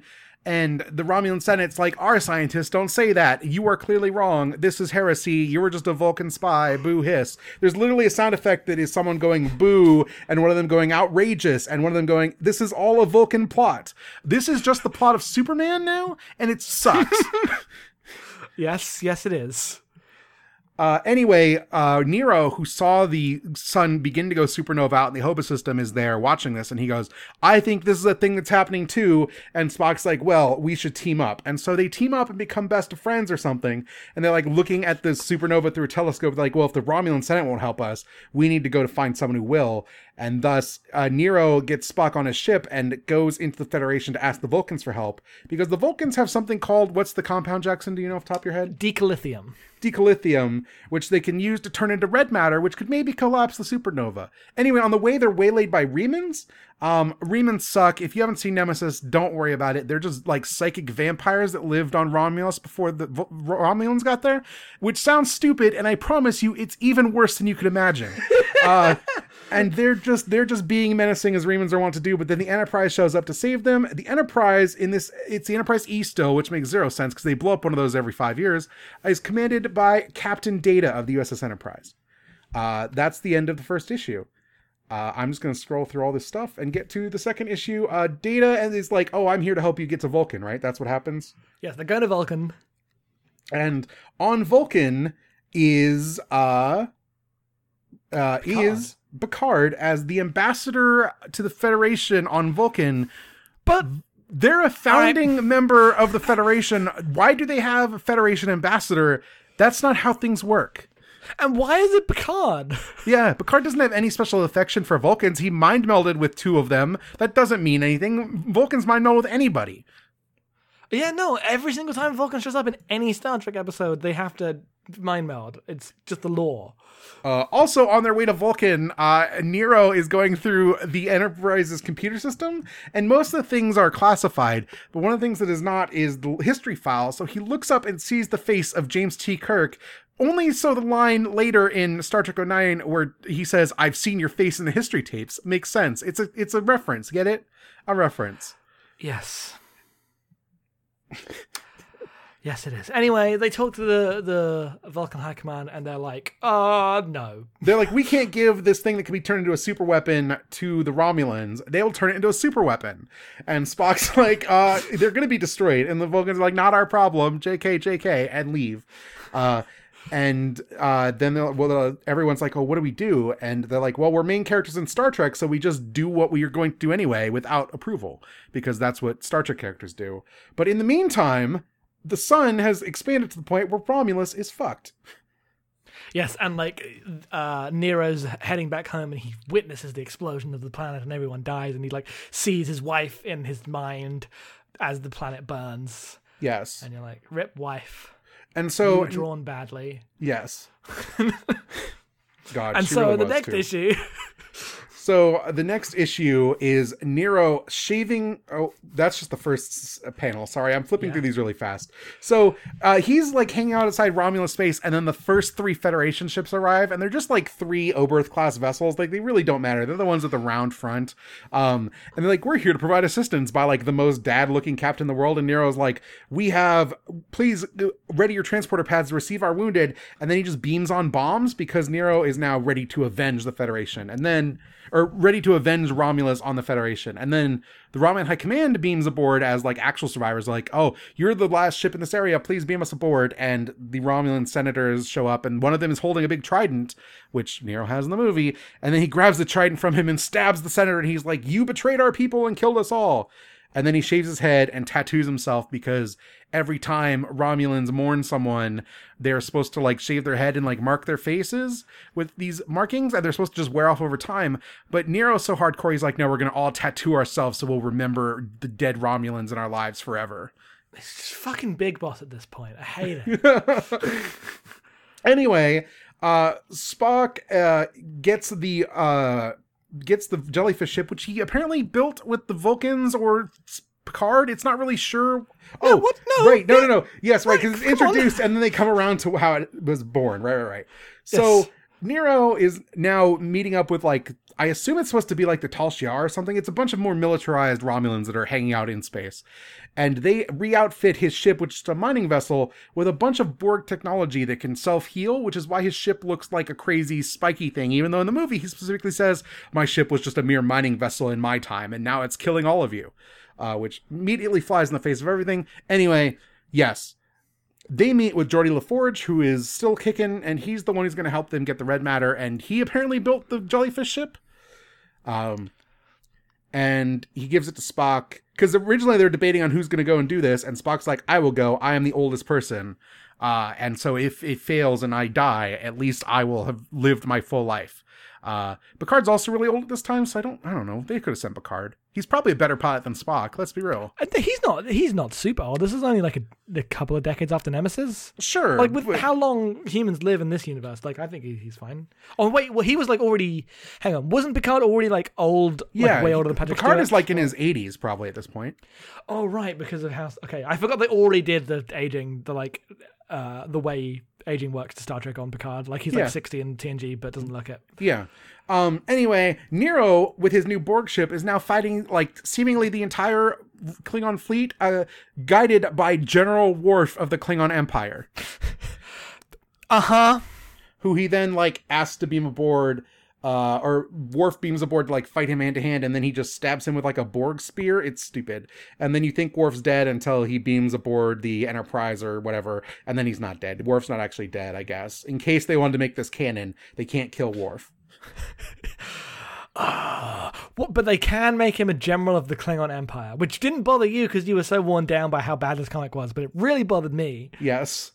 Uh, we don't want to give spoilers about where Worf might end up in the future for people, but he should not be a general of the Klingon Empire. Yep, he sure shouldn't. Yeah. That is bad. Anyway, the things that happen in the movie happen, and the red matter, blah, blah, blah. Everyone gets sucked into time. And then Picard and Data on the Enterprise are like, and there went Ambassador Spock, never to be heard from again. And that's the end of this. That's what happens. It sucks. It's terrible. It's fucking bad. No, The amount no, of like no, no. Nero's like ridiculous angst in these is is so bad. Clearly they cared so much about this sympathetic villain they had created, and he's just the worst, whiniest boy.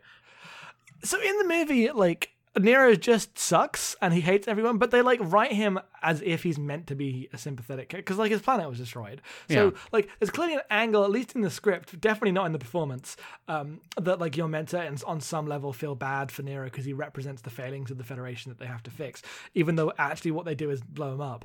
Um, and none of like in the comic, you're like he just starts off as a regular Romulan. He's working with Spock, and he's like you're meant to feel bad when this tragedy happens, and the old Nero dies, and he becomes villainous. And like, no, I don't. He's near.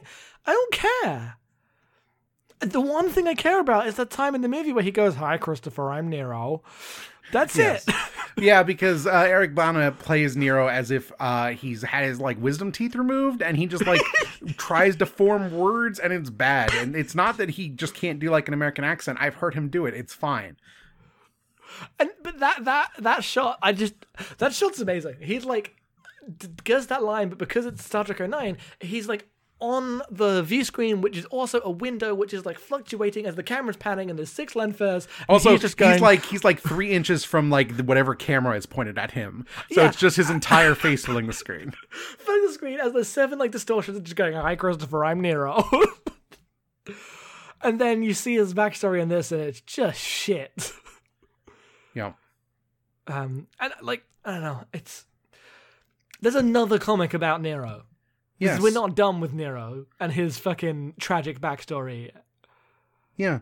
Uh, we're not going to run through this one issue by issue. Nero, this is after he destroys the Kelvin, but before the rest of the movie happens. And th- that's a 25 year gap, in which in the movie implies that he's kind of just hanging out in space, kind of like L'Rell and Voq did after the Battle of Binary Stars, but for 25 but, years, which is ludicrous in its own way. But I guarantee this answer is even worse.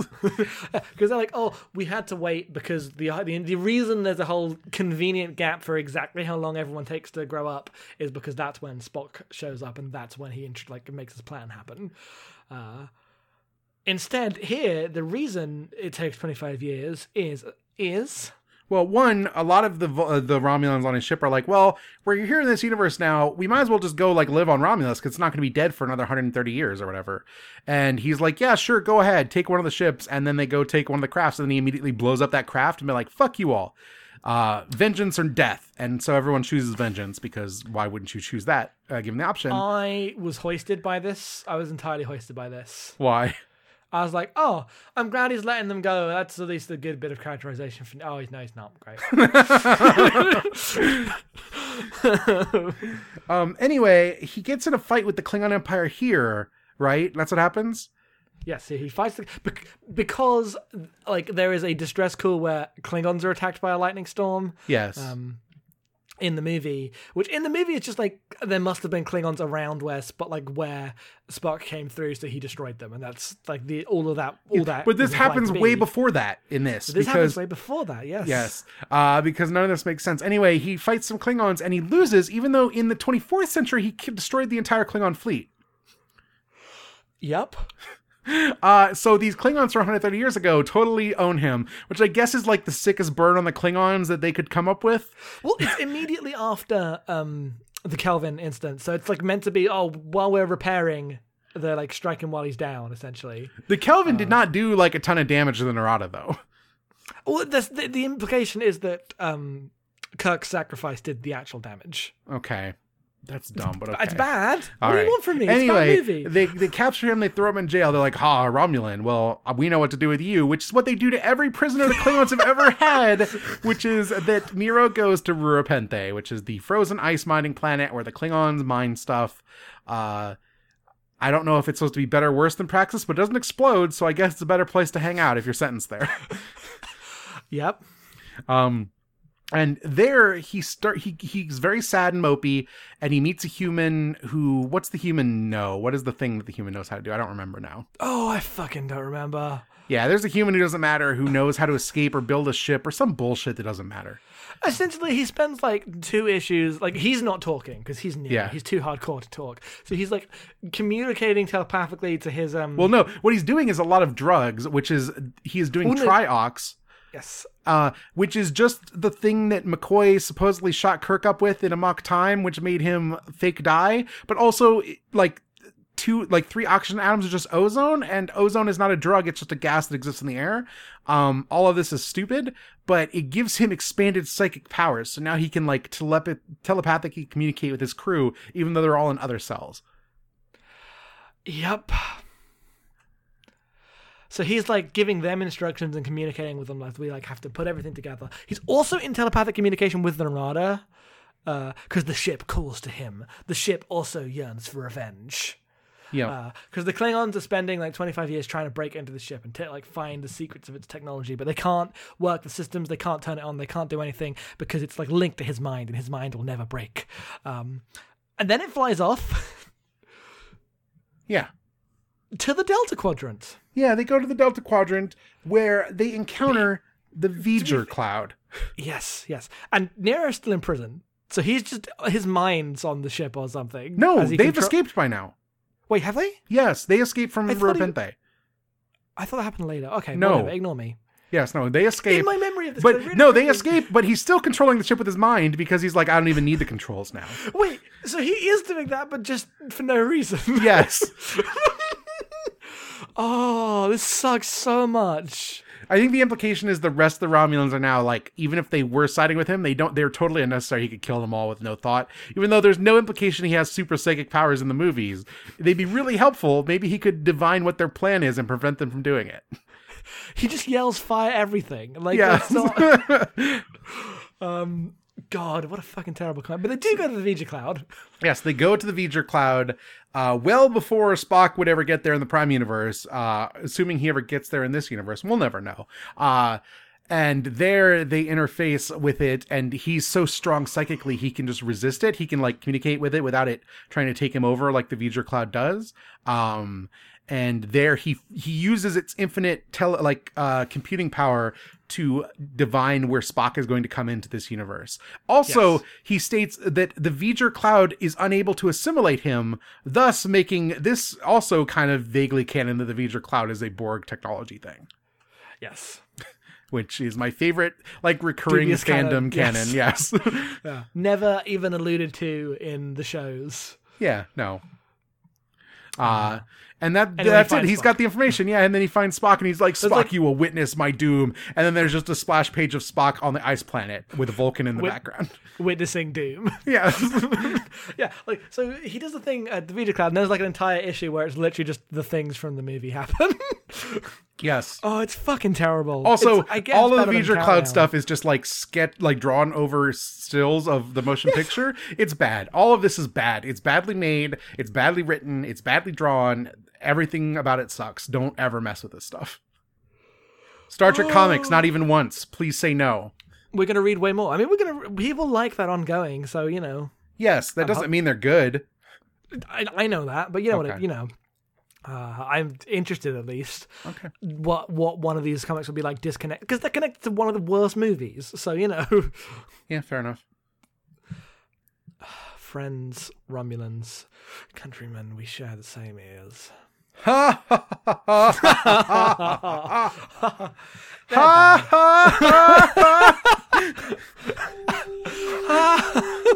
God damn it. Ah.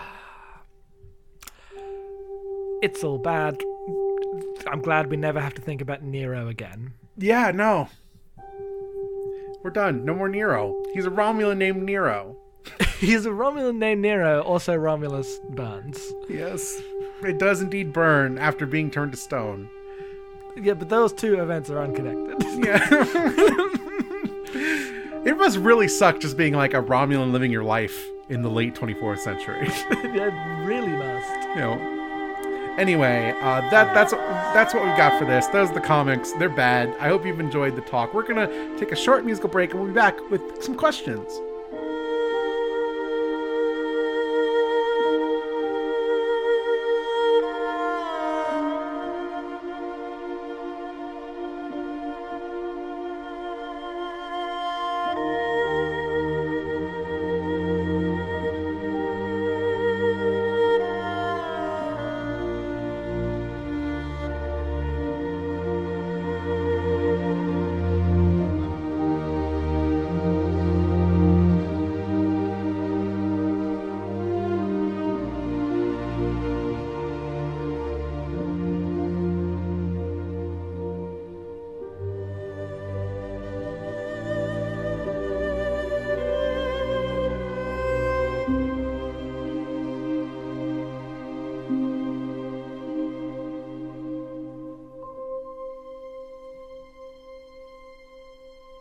It's time for questions. If you have questions, you can send them to podcast at abnormalmapping.com. Jackson, we asked people to send us questions and thoughts on these Star Trek films. Would you bring us the email questions? Okay, so the email questions. We first have one from Ryan, our friend, friend of the site, on the site. Ryan. Everyone knows Ryan. Firesidefriends.net. Fireside Friends. Ryan. via net. Ryan. Okay, I'm just going to read this whole email. Hey folks, I didn't grow up watching Star Trek, so this movie was the first Star Trek thing I remember seeing. Being a kid who preferred action over dialogue thanks to video games and the Star Wars prequels, I prefer the dialogue in the Star Wars prequels. um, I mean, I, enjoy- I, also prefer the dialogue in the Star Wars prequels, but not in the way you were implying through this. no, I, I I know what I mean. You know, Some consider to be on. no, no, stop, stop, stop! Not this podcast, not now. The line must be drawn here. Fuck you. Mindless action sci-fi was my thing. I often, I also thought it looked amazing and remember it being one of the first movies I wanted to own on Blu-ray. Looking back on it now, while I still think the set design is cool, it's not. It's bad. Um, I found the cinematography often obscured the sets in a way that made me feel bad for people who worked in them. Uh, that is correct. That is true. Upon rewatch, I was struck by how video gamey it felt. Everything either leads up to killing the big bad in a way that feels predictable. Uh, everything leads up to killing the big bad in a way that feels predictable and boring. The movie doesn't have anything to say thematically, nor does it have any fun banter between the characters. Kirk and Spock hate each other, but not in a fun way. It's like watching two children have a school fight on the playground than it is watching anything resembling their TOS dynamic. Anyway, we all know it's a bad movie, and there's plenty more I can talk about uh, that you've probably already covered. My question is this How does this movie compare to the other bad Star Trek movies?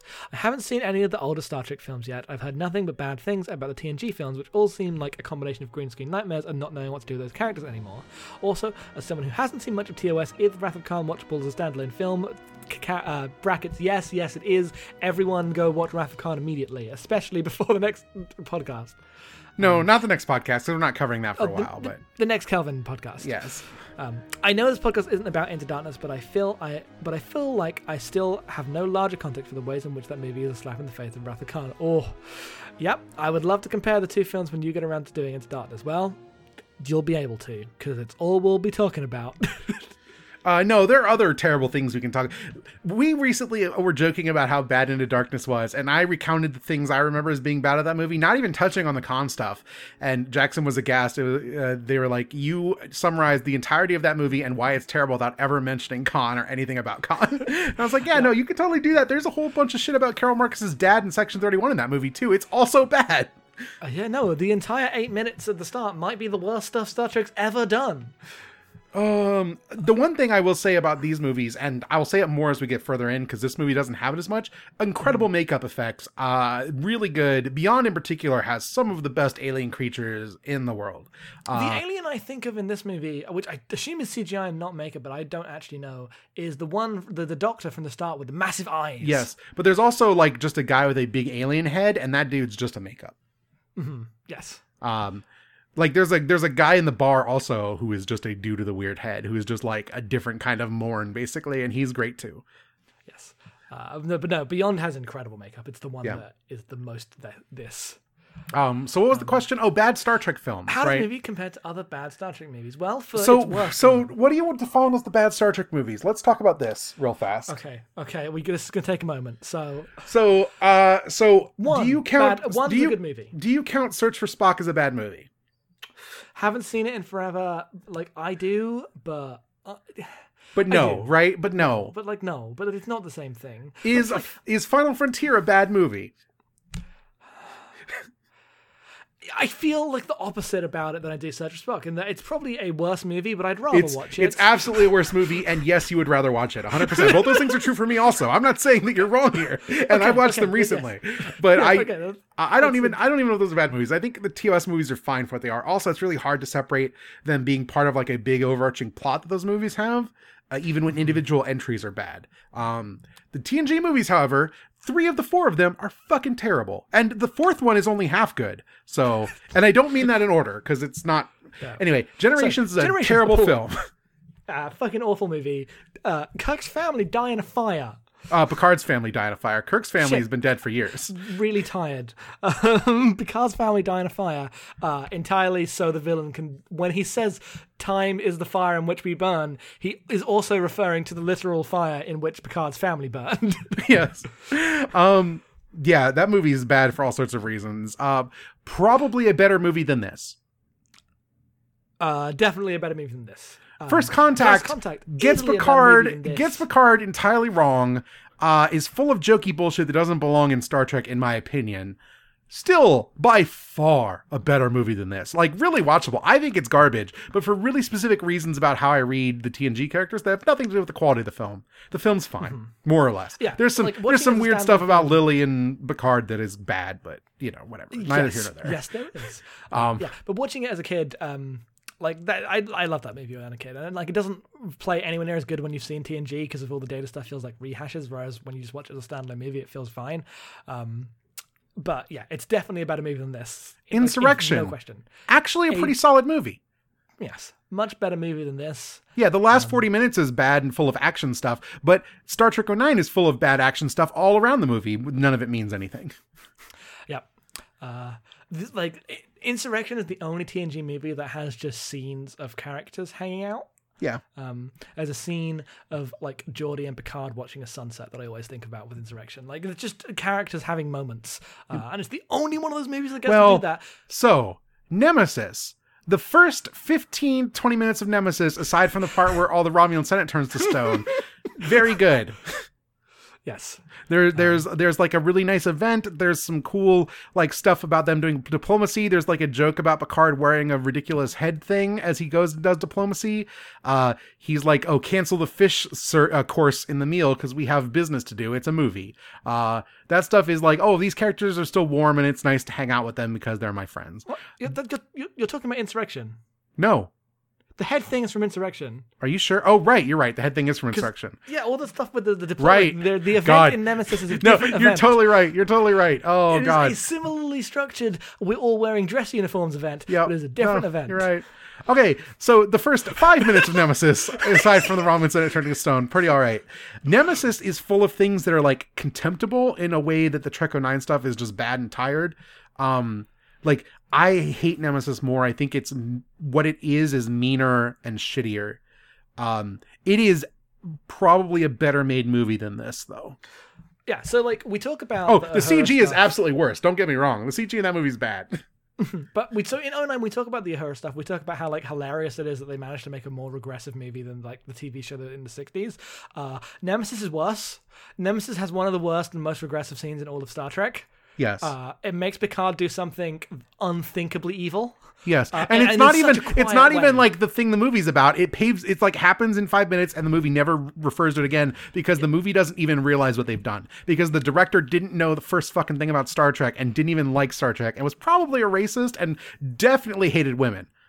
Yes, de- definitely. And so like this thing happens in the movie. The if you think about that in the context of the Picard's character and the other characters on that ship, it's one of the most horrific things that Picard's ever done and should like ruin him forever. And it's barely a plot point in the movie. It doesn't matter. So that's the kind of movie Nemesis is. Uh, it holds together more than 09 just on the strength of the cast being Yes. together and like interacting. Um, but it, it- you know, it's a toss up in many ways. Yeah. Uh, so yeah, you should definitely watch Wrath of Khan. Uh, you don't even, I think you can show Wrath of Khan to people who've never seen Star Trek and they have a good time. I showed it to my partner. All she had seen was Trek 09 and knew about Star Trek from like popular culture and she had a great time. It's fine. Wrath of Khan is the best Star Trek movie and it's approachable by anyone, I think.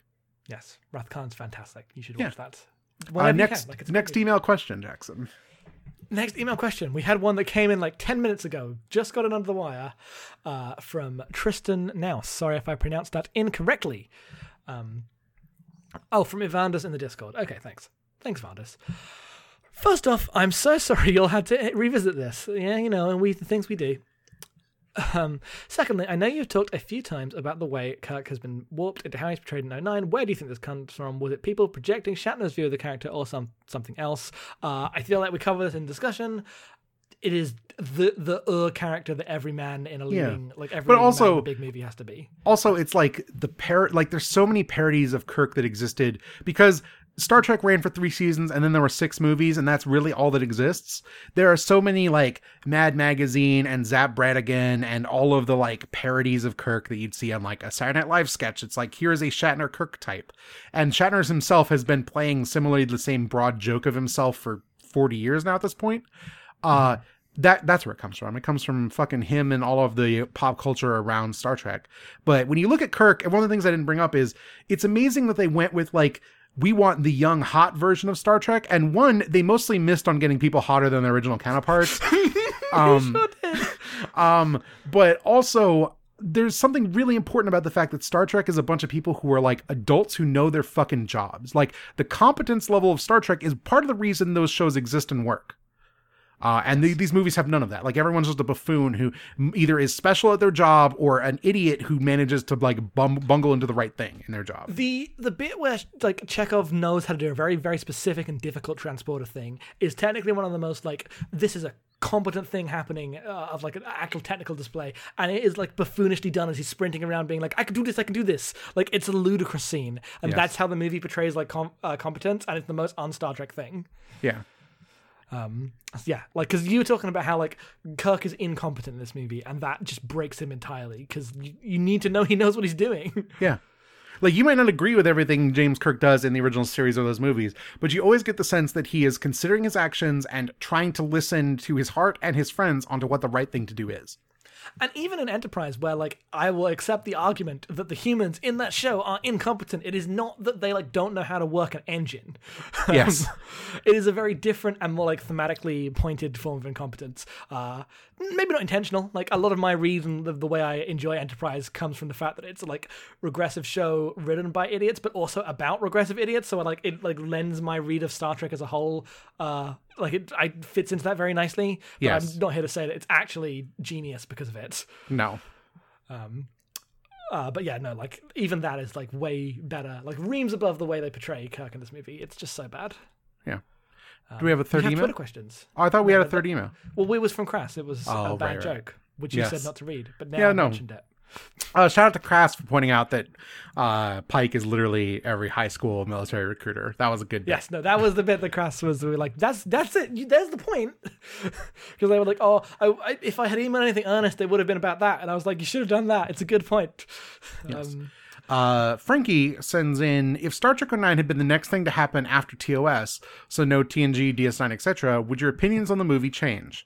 oh, that's oh. So, do the T and TOS movies exist in that universe? Yes, no. Like some of them, only the ones up till TNG, which is like one through four, or Um, I, I would I say I, I think the answer is yes, and it doesn't matter because the stuff that like matters in the like the well, longer so term. I mean, specifically, like Undiscovered Country doesn't exist without TNG.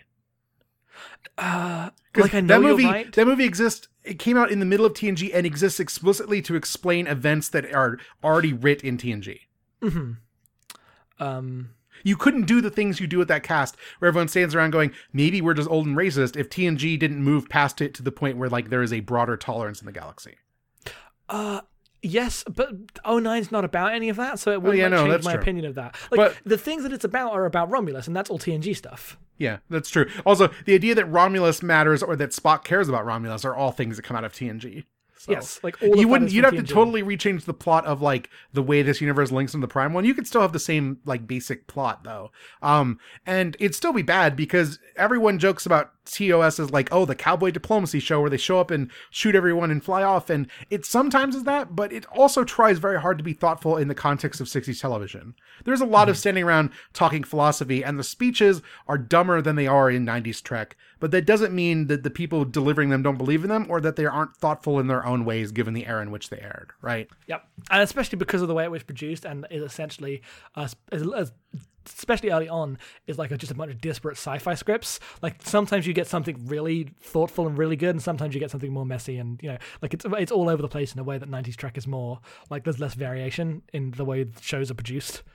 Know, Um, but like I don't know, like it's a bad movie. It's a bad movie, and I would have less nerd complaints about it. I wouldn't care about Star Trek in the same way because well, my yeah, entire like of Star also Trek from nobody TNG. would care about Star Trek if TOS Yeah. was the only thing that existed. Like that fandom all would have aged out and died, and there would have been still a couple people who cared about it the same way people care about like The Prisoner, which is like me, obviously, but like there aren't that many people in the world, uh, and that's it. What would what would be the equivalent of of um like what because what would have aired in I guess nineteen um now it's twenty eighteen it'd be nineteen like the seventies the mid seventies like what if they brought back something today that was from the mid seventies that had the same kind of like level of Star Trek I don't even know what the fuck that would be I mean, it's like, Charlie's Angels, right? Like that's the one. Charlie's Angels is a good one yeah and uh, Yeah. like, no one cared Yeah. those movies were bad and no one cared I mean, like, Mission Impossible is a show that existed. The movies bear nothing uh, about Mission Impossible aside from the name. I know a person who hates those movies because they're oh no, they made Yeah, bad there's guy. always someone because someone always cares about some TV show they saw as a kid on syndication all the time. yeah no, I just they really cared about um making the guy from Phelps from Mission Impossible. Yes, it's bad guy? Phelps, yes. Phelps because he's the trader in the first movie. Yes. he's from the show. Um, Yep. Anyway, but yeah, no, I, I like it's impossible to answer. Like my things about like, I don't like about this movie are just because the movie's bad. Like obvious, but I wouldn't care about Star Trek without TNG. It is impossible to imagine that world. Yeah, it's so th- different. yeah. If it was just if it just appeared on our doorstep, it would just be shitty Star Wars. Yep. And there's an infinite. There's a bunch of those movies. and I don't like them. Yeah, either. but this movie is shittier than the shittiest Star Wars. I mean like fake Star Wars, but yes. Yes. Um, like I just blockbuster number two. I generally yeah, don't like sure. it. Sure, but like, I hate this movie more than I hate the Clone Wars, which is the worst Star Wars film. Uh, oh, you mean Attack of the Clones? Yeah, sorry. Yes, sorry. um, that's fair. Oh, do oh, hmm, that's a tough one. Do I hate it more than Attack of the Clones? I mean, like I hate it. Like I guess I by default do because I care more. Yeah. But like Attack of the Clones at least has things I can laugh at. There's very little I laugh at in Star Trek 09. That's fair. That is true. But what do I laugh at in Attack? of the- Attack of the Clones is the worst one. Yeah, it really is. Oh, it's like th- the thing I laugh at is that one shot in the Jedi Temple where there's like six different FMV pasted in people walking in different planes. Like, yes, that's the comedy you get in Attack of the Clones. Do we have any other questions? We are running out of steam. Yes, uh, we have one last one from our friend Trippy Jing on Twitter. It's a two-part question. One, can you origin- can you imagine the original cast listening to the Beastie Boys? Uh, yes. Uh, specifically, yes, I can. specifically, I could imagine both William Shatner and George Takei. loving the Beastie Boys, but never in the same room. Uh, I can imagine William Shatner tweeting about the Beastie Boys. Yes, George Takei would never ever tweet or post on Facebook about the Beastie Boys. yeah.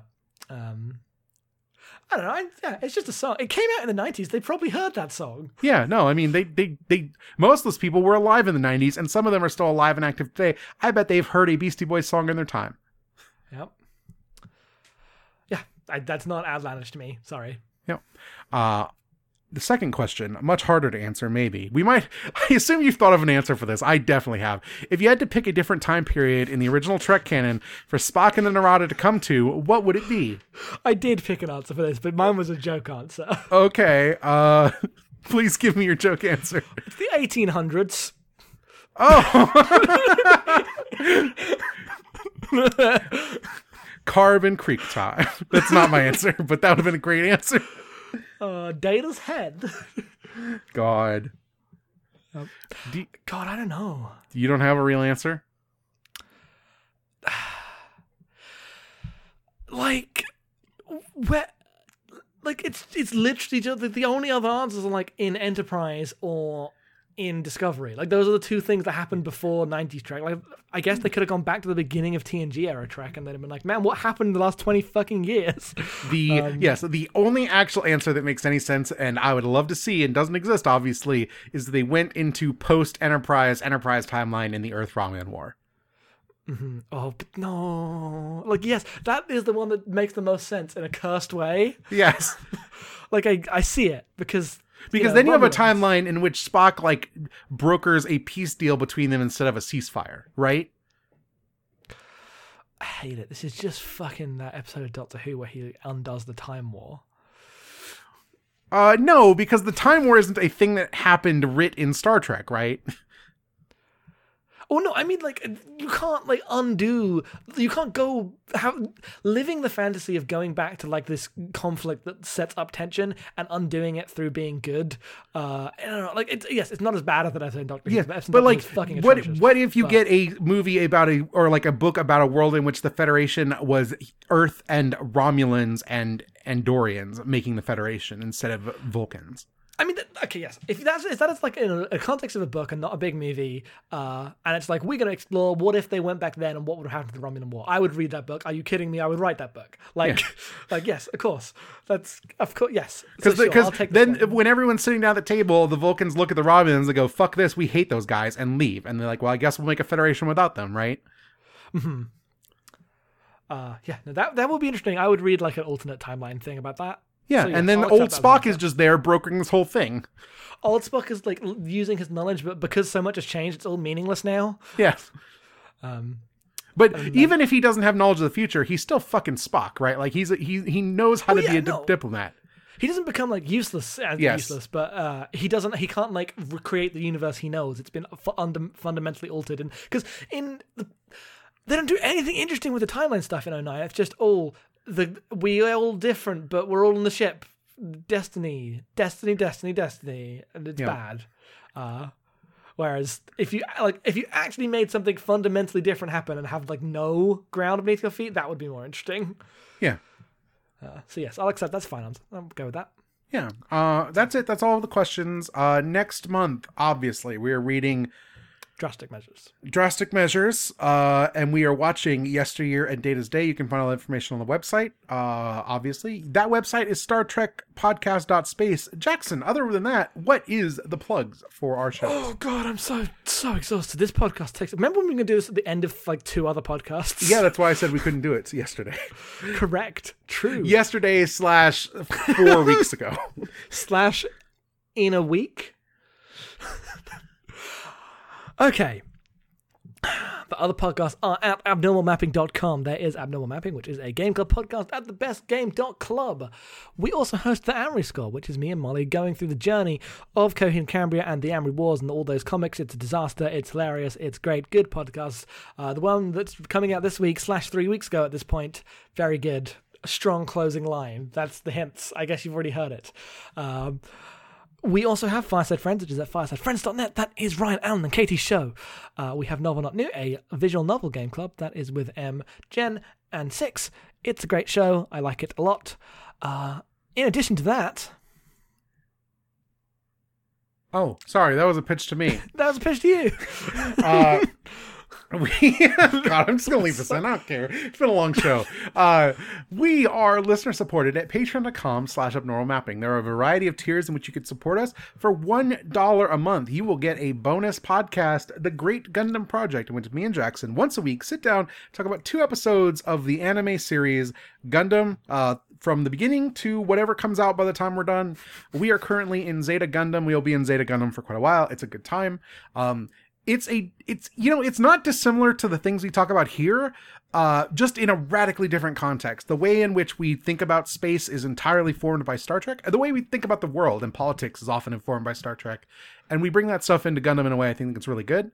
Um so give it a listen if you haven't if you can spare the money. And thank you for supporting our shows. Uh you can find me on twitter at em underscore being other than that. Uh and i do some let's plays on our youtube channel. It's uh youtube.com slash abnormal mapping that's everything I've got, Jackson, unless you forgot to plug your Twitter. I don't I remember. did. wasn't Head falls off. That's me. Okay.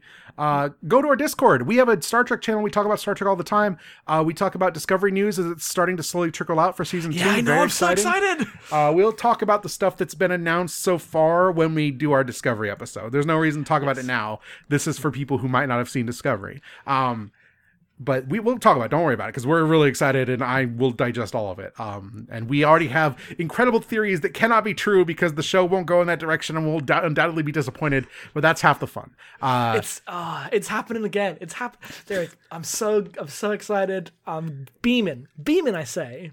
Thank you very much for listening. yes, thank you so much. Come back next month. And until then, I will see you out there.